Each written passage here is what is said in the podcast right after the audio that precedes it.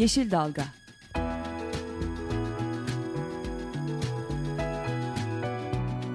Çevre mücadeleleri üzerine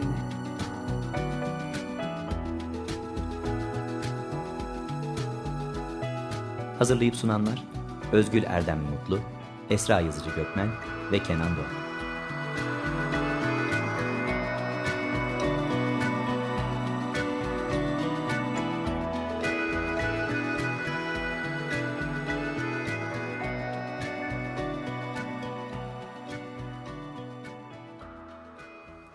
Merhabalar, Tema Vakfı tarafından hazırlanıp sunulan bir Yeşil Dalga programına daha birlikteyiz. Ben Özlem Katısöz. Bu haftaki konuklarımız stüdyomuzda bizimle beraber e, Boğaziçi Ekonomi Bölümünden e, doçent doktor Begüm Özkaynak e, ve Cem İskender Aydın. Cem İskender Aydın aynı zamanda Tema Vakfı'nın iklim projeleri koordinatörü ama bugün bizim de Boğaziçi Üniversitesi şapkasıyla e, stüdyomuzda olacak. E, öncelikle hoş geldiniz. Hoş, hoş bulduk. bulduk. Sohbetimize başlamadan önce yine haftanın iyi ve kötü haberlerine bakalım istiyoruz. Ee, bir haberimiz Zonguldak'tan. Tabii ki yine, yine e, termik santraller e, ve haftanın haberleri. E, bildiğiniz gibi Zonguldak ve çevresi e, kömürlü termik santraller e, açısından, plan projeleri açısından yoğun bir bölge. E, hali hazırda iki termik santralin olduğu bölgede bir altı tanesi daha planlanıyor.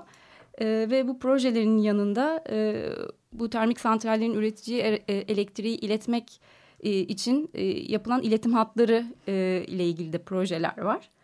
E, Zonguldak'tan daha doğrusu Bartın'dan Zonguldak'a bir iletim hattının e, açılması söz konusu. Ama henüz e, ÇED izin süreçleri tamamlanmayan bir e, termik santralin iletim hattı e, için e, inşaat e, sürecinin başlam başlaması söz konusu. Bunun için de e, bir 43 bin küsür ağacın kesilmesi ve iletim hattı boyunca e, mera ve e, yerleşim yerlerinin de e, tarif edilmesi söz konusu. E, tema il tema Zonguldak temsilciliği ve e, yaşanabilir Zonguldak platformu bu bu ağaç kesiminin ve iletim hattı inşaatının sonlandırılması için bir imza kampanyası başlattı. E, ve geçen hafta 1300 küsür e, imzayı Zonguldak Valiliğine teslim etti. Umuyoruz ki e, çabaları boşa gitmeyecektir ve e, iletim hattının yapımı e, ve çevreye vereceği tahribat e, başlamadan son bulacaktır. E, bunun dışında bir güzel haber e, Artvin'den e, Kamilet Vadisi'nde yapılması planlanan HES'in e, imar planları kamu yararına ve hukuka aykırı bulundu.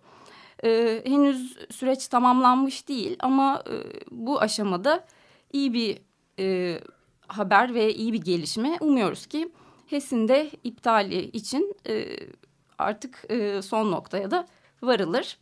E, şimdi tekrar stüdyomuza dönersek e, bugün e, Boğaziçi Üniversitesi Ekonomi Bölümünden Begüm Özkaynak ve Cem İskender Aydın bize e, madencilik ihtilafları üzerine hazırladıkları e, bir raporu anlatacaklar. E, kısaca e, bu raporun e, hazırlandığı, kapsamında hazırlandığı projeden bahsetmelerini ve daha sonra da işte raporun e, kapsamından e, hangi sonuçlara ulaştıklarından bahsedecekler.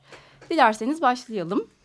Ee, ben önce çok kısa belki hani projenin genel çerçevesini e, aktarabilirim. Ee, e-Jolt projesi hani açılımı İngilizcesini söyleyeyim sonra Türkçesini de söyleyeyim. Environmental Justice Organizations, Liabilities and Trade, e, çevresel adalet örgütleri, yükümlülükler ve ticaret. E, bu bir aslında Avrupa Birliği 7. çerçeve programından desteklenen bir 4 yıllık proje. 23 tane toplamda partneri var dünyanın çeşitli yerlerinden. Hem akademik e, kurumlar var işin içinde hem de sivil toplum örgütleri var. Birebir bu çevre mücadelelerinde e, yer alan aslında aktivist örgütler e, var. Ve hani projenin temel amacı dünyadaki ekolojik ihtilafları, çevre mücadelelerini biraz aktivistlerin bilgi birikiminden e, yararlanarak e, haritalandırmak. E, ve hani bunu yaparken de çevre örgütlerini ve bilim insanlarını bir araya getirmek ve hani bir iletişim platformu yaratmak aslında bu mücadeleler e, için. E, tabii ki de hani haritalandırma, adaletsizliğin tespitini aslında bize görselleştiriyor biraz, tespitini yapıyor. Ama hani sadece tespit yapmakla kalmayıp hani ne tür adaletsizlikler var biraz bunu da açıklıyor ve üstüne de aslında tabii ki de hani amacımız pozitif e, çevre adaletini biz tekrar nasıl tesis edebiliriz e, biraz da buna cevap arıyor. Çok kısa şeyden bahsedeyim. Hani e, projenin içerisinde neler var? E, web sayfası aslında herkese açık. E, www.ejolt.com e, Bu adres... ORG. ORG. Evet. O zaman yanlış söylüyorum. ORG. Tekrar edeyim. www.ejolt.org ee, Web sitesini ziyaret ederseniz hani karşınıza çıkacak bir e, görsel harita var. 1400'den fazla çevre mücadelesinin dünyada şu an e, girişi yapılmış durumda. E, bu e, ha, girişler arasından başarı öyküleri e, öne çıkarılabiliyor. E, bunun dışında aslında bir kavramlar sözlüğü de ortaya çıkmış durumda e, ve çok çeşitli raporlar var. Bir blog var. E, o blogda da çok e, güzel aslında deneyimler aktarılmış durumda. E, ve e, temel amaç tabii ki de hani nihai hedef olarak söylersek çevresel adalet örgütlerini daha güçlü kılmak. Onları işte çeşitli deneyimlerle, yöntemlerle donatmak. Ama bu böyle tek taraflı hani akademinin çevre hareketine öğretmeye çalıştığı bir şey değil. E, aslında aktivist birikimini de biraz literatüre kazandırmaya çalışıyor. Çok böyle o anlamda karşılıklı bir aslında diyalog ve e, iki yönlü bir e, etkileşim var. Bu da aslında dört yıl boyunca bayağı güzel e, meyve verdi. E, son olarak da belki şunu söyleyebiliriz. Evet yani politika yapıcılara da etki etmeye çalışıyoruz. bütün raporlarla hepsinin böyle biraz hani uzun raporlar kısa politika yapıcıların da okuyabileceği versiyonlara çevrilmiş özetleri var. Çevre Adaleti Atlası'ndan bahsettiniz. E, bin küsür verinin olduğu. Bu sanırım bu projenin önemli e, bileşenlerinden, kısımlarından bir tanesi bu harita ile ilgili. Yani sadece bir harita üzerinde ihtilafların olduğu, e, ihtilafları gösteren bir harita mıdır? Nasıl bir arka planda bilgi var, veri var, nasıl bir analiz var onu da söylerseniz. Ben şöyle bahsedebilirim. Ee, şu anda haritada 1456 tane bugün e, direniş e, belgelenmiş durumda. Burada sadece dediğin gibi şey değiller. E, tek bu noktada şu itilaf vardan öte altında arkasında çok e, yoğun e, ve dolu bir e, veri de barındırıyor. Burada e, hangi projeye karşı bir ihtilaf var? Nasıl e, bu projenin özellikleri nelerdir? İhtilafın özellikleri nelerdir? Mesela hangi yoğunlukta bir ihtilaf var? İşte insanlar sokağa çıkmışlar mı? Veya sadece şu anda e, bir huzursuzluk mu mevcut orada? Daha potansiyel bir ihtilaf mı var? E, bundan e, ayrıca ihtilafın etkilerini belgeleyen, bunu aktivistlerin gözünden belgeleyen bir kısım var. E, nasıl etkiler? Mesela sağlık, çevre, sosyoekonomik etkilerini görülebilir veya potansiyel etkileri olarak e, e, belgeliyor. Bunun dışında direnişin nasıl özellikleri var yine e, mesela ne zaman harekete geçilmiş bu projeye karşı? E, harekete hangi gruplar geçmiş? E, bu grupların özellikleri nelerdir? Hani isim olarak da yer alıyorlar. E, nasıl harekete geçmişler bir de mesela hani sokağa mı çıkmışlar? E, mahkemeye mi gitmişler? E, ondan sonra ne var başka? İhtilafın sonucuyla ilgili e, ve, ve projenin son durumuyla ilgili bilgiler içeriyor. Mesela projenin e, şu anda hangi aşamada olduğunu öğrenebiliyoruz. Öneri aşamasında mı planlanıyor mu? E, hareket işte, e, çalışıyor mu proje yoksa durduruldu mu? E, benzer şekilde son olarak aktivistlerden şöyle bir bilgi talep ediliyor ve e, böyle bir bilgi de var e, haritanın içinde. E, bu direnişte çevresel adaletin, çevre adaletinin sağlandığını düşünüyor musunuz? Ve neden öyle düşünüyorsunuz diye. Biz bu verilerin hepsini bu raporumuzda birazdan bahsedeceğiz. Raporumuzda kullandık. Belki başka ne söylenebilir bu atlasla ilgili? Türkiye'den de 46 tane direniş İngilizce olarak e, belgelenmekte şu anda haritanın içinde. E, bunu bilenler bilir bizim e, Boğaziçi Üniversitesi'nde e, başka arkadaşlarımızla beraber, başka e, çalışma arkadaşlarımızla beraber oluşturduğumuz politik ekoloji grubu var. E, onun Türkiye'de e, benzer bir çalışması var. E, Çevre Direnişi Atlası, dirençevre.org adresinden e, ulaşılabilir. E, ona benzer bir harita. Eğer onu bilenler varsa gözlerinde canlandırabilirler dünyadaki çevre, çevre adaleti atlasının nasıl bir şey olduğunu. Ee, Peki bu noktada e, çevresel adalet nedir e, meselesini de belki biraz açmak gerekebilir.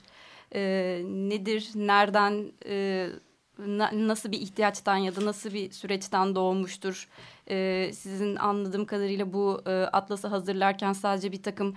E, niceliksel verileri derleyip toplayıp analiz ettiğiniz bir haritadan çok e, niteliksel olarak da e, aktivistlerle görüşüp e, onların yaklaşımlarını da yansıttığınız bir çalışma bu.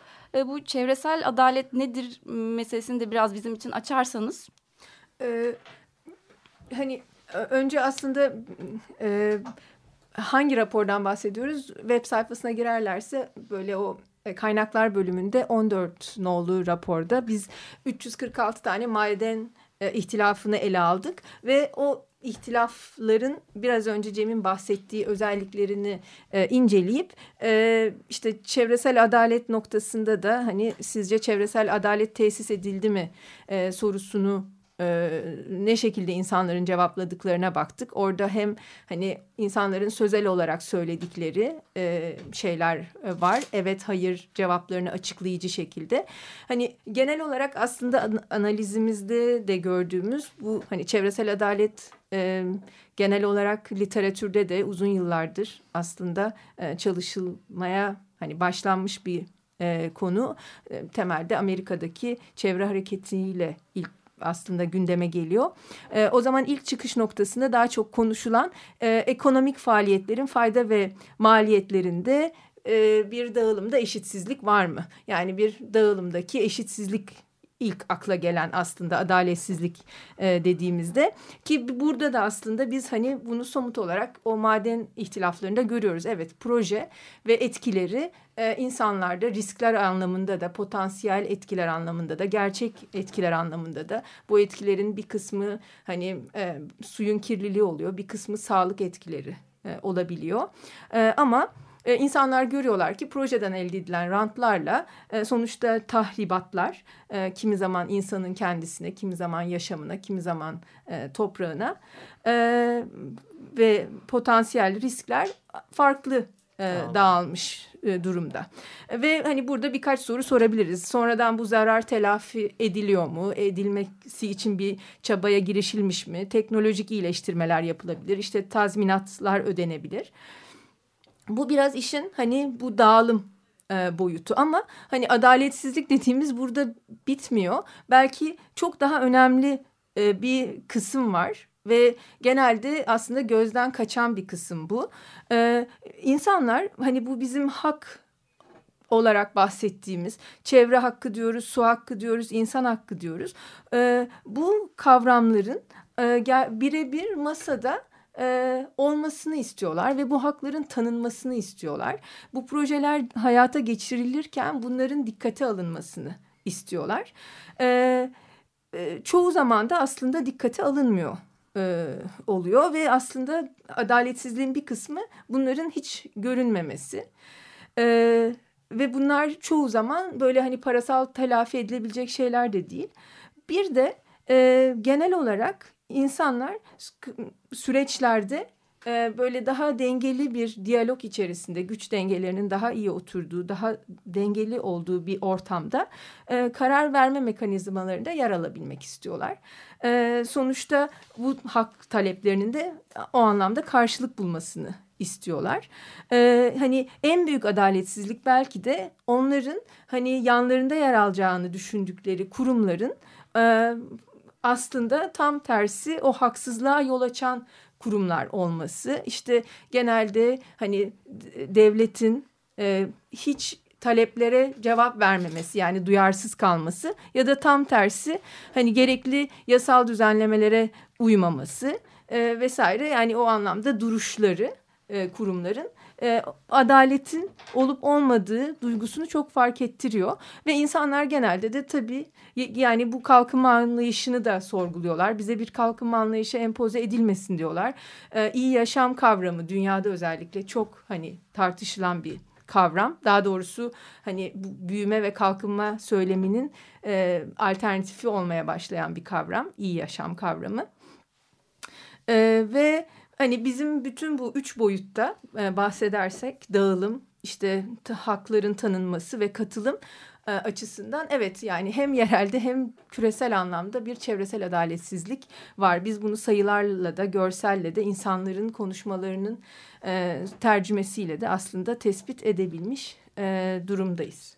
Peki e, tam bu noktada hak arama katılım e, vesaire derken e, gelişmiş ülkelerle e, gelişmekte olan ülkelerdeki e, çevresel adaletin yerine getirilip getirilmemesine dair e, algı e, nedir? Bununla ilgili raporunuzda bir tespit e, yapabiliyor musunuz? Yani yani şöyle oluyor. E, gelişmiş ülkeler nedenleri değişik sebepler olabilir. E, var oldukları ülke devlete daha güven duydukları için vesaire olabilir belki ama gelişmiş ülkelerde çevre adaletinin sağlandığı e, algısı bu yani proje durdurulmuşsa, tazmin edilmişse vesaire daha güçlü oluyor. Fakat gelişmekte olan ülkelerde ve daha az gelişmiş ülkelerde böyle bir algı daha e, güçsüz kalıyor. Yani e, insanlar bir tazminat kazanmışlarsa bile e, burada bir çevre adaleti e, sağlandı mı sorusuna e, emin değilim cevabını vermeye devam edebiliyorlar. Ya da hayır diyorlar çünkü e, benim asıl istediğim şey bu para değildi diyebiliyorlar. E, farklı kültürler oluyor çünkü yani daha farklı bir kültür e, e, içinde bulunuyorlar. E, ben şey Begüm e, Begüm Hoca'nın dediklerine şöyle bir katkıda bulunabilirim. Bir de bu son zamanlarda e, çevre hareketlerini ve çevresel adaletin bu kadar öne çıkmasının neden olduğu, e, neden bu, bu kadar öne çıktı veya hani işte 1456 tane vaka var şu anda at, e, Atlas'ın içinde e, ki bu e, henüz bütün ülkelerdeki ihtilafları da kapsıyor değil ve Türkiye'den sadece 46 tane var mesela Türkiye'de daha çok daha yüksek sayıda çevre direnişi var aslında. Neden böyle oluyor? E, çünkü kalkınmacı anlayış e, sürekli olarak meta sınırlarına yani daha çok e, maden istiyor, daha çok su istiyor, daha çok enerji istiyor ve sürekli daha bir sonraki adıma, bir sonraki sınıra gidiyor ve insanların yaşam alanlarına müdahale etmeye başlıyor. Ve insanlar yaşam alanlarına müdahale e, edildiğini gördüklerinde karşı harekete geçmek zorunda hissediyorlar kendini, kendilerini. Çünkü orada çıkarılan madenden ona bir e, pozitif etki olmuyor. Tam tersine bütün negatif etkiler çevrede yaşayan insanların üzerinde oluyor. O maden daha sonra çıkıp gelişmiş ülkelere gidiyor ve bizim e, kullandığımız e, makinelere, aletlere dönüşüyor. Aslında biz e, oradaki rantı alıyoruz ama çevre, maden çevresindeki insanlar alamıyor. Ee, o zaman buyurun hocam. Ben tam maden etkili yani maden ihtilafları ekseninde hani Cem'in söylediğine ni devam ettirebilirim. Ee, e, insanlar ne zaman harekete geçiyorlar diye hani bakabildik. Bu 346 tane maden ihtilafını analiz ettik. Ee, dünyadaki e, çeşitli bölgelerden gelen 346 tane maden ihtilafını ve hani şunu görüyoruz. E, genel olarak e, yerel topluluklar e, kısa zamanda e, potansiyel de olsa e, görülebilecek olan sosyoekonomik etkiler varsa ki sosyoekonomik etkilerden ne kastediyoruz? İnsanların yerlerinden edilmesi yani topraklarının mesela ellerinden e, alınması e, ya da çevre etkileri mesela sularının kirlenmesi ya da sularının başka e, bir e, amaç için kullanılmaya başlanması. E, bu durum bu zaman bu zamanlarda e, hani hakikaten ekonomik aktörler işin içine giriyor. Ekonomik aktörlerde balıkçılar çiftçiler e, ya da hani böyle biraz daha marjinalde kalmış gruplar e, yerel topluluklar ya da kadınlar. Hemen onlar aslında bir önleyici hareket olarak e, müda, mü, var olan yapılmaya çalışılan projeye e, müdahale etmeye çalışıyorlar ve aslında ihtilafın da yoğunluğu o anlamda e, daha e, fazla oluyor. E, birazcık daha böyle sosyoekonomik etkiler uzun vadeli ise hani o zaman işte ihtilaf o kadar da yoğun geçmeyebiliyor. Yani geleneksel bilgi kayboluyor demek çok da böyle hemen insanları hani canını belki yakmıyor. E, bir grubun yakıyor da öyle o kadar genel etkisi e, olmayabiliyor. E, bu durumda bu çevre adaleti e, mücadelesinin son dönemde bu kadar yoğunlukta aslında karşımıza çıkıyor olmasının sebebi e, biraz da bu hani doğa koruma için mücadeleden yaşam alanları savunmasına geçiş gibi de e, görüp değerlendirebiliriz sanırım Gerçekten öyle ve şeyi görüyoruz yani hani çevreciler çevreciler diyorlar ama o yani çevreci dediğimiz aslında gerçekten kendi yaşam alanını e, korumaya çalışan e, çiftçi, köylü. E, köylü, işte balıkçı, hani öyle kuş böcek, Kentli. çiçek peşinde koşan e, hani bizim e, klasik algıladığımız çevreci değiller. E, Artık herkes bu mücadelenin içinde. Aynen ve olması gereken de aslında adaleti bu zaten. Yani hani e, gerçekten uzun dönemli ve sürdürülebilir bir çevre korumasından bahsediyorsak hani biz böyle kentlerde yaşayacağız. Sonra da hafta sonları doğaya gidip e, o biyolojik çeşitliliği hani e, göreceğiz falan. Öyle çevre koruma anlayışı zaten yani herhalde eskilerde kaldı. E, raporda bir bir takım başka ilginç analizler de var. E, madencilik ihtilafları içinde olan şirketlerin birbirleriyle bağlantısına dair.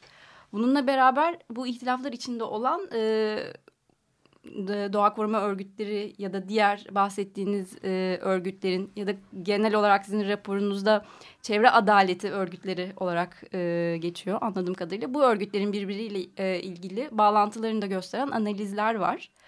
E, bunlardan bahsetmek e, ister misiniz? Ee, şöyle bahsedebiliriz.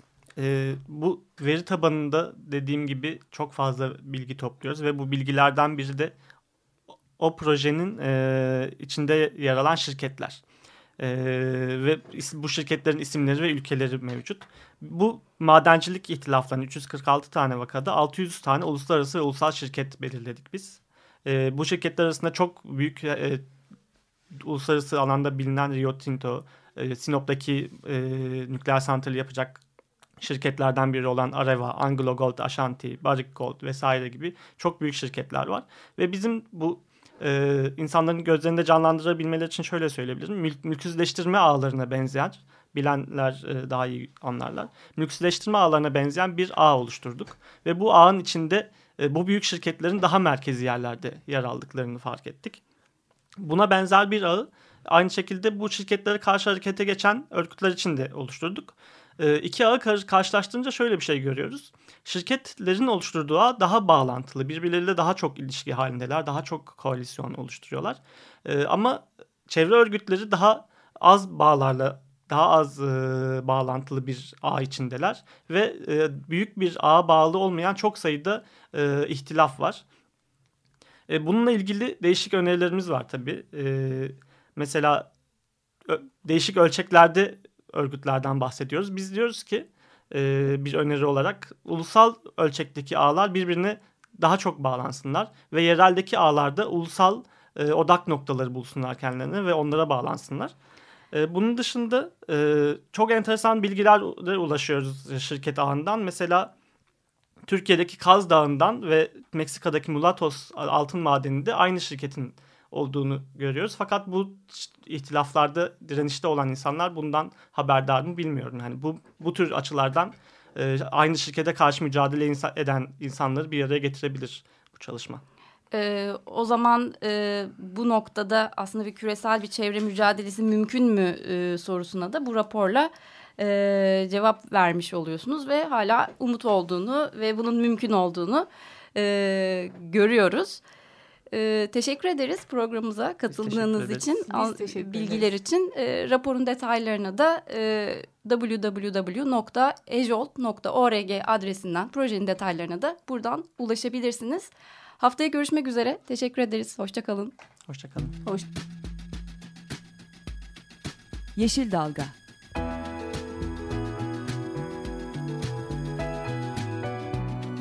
Çevre mücadeleleri üzerine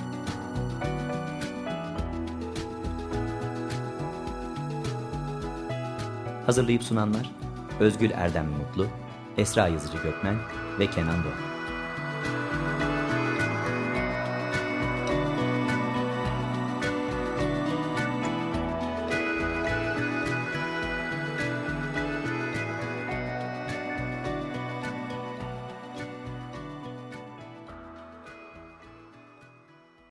Açık Radyo program destekçisi olun. Veya daha fazla programa destek olmak için 212 alan koduyla 343 41 41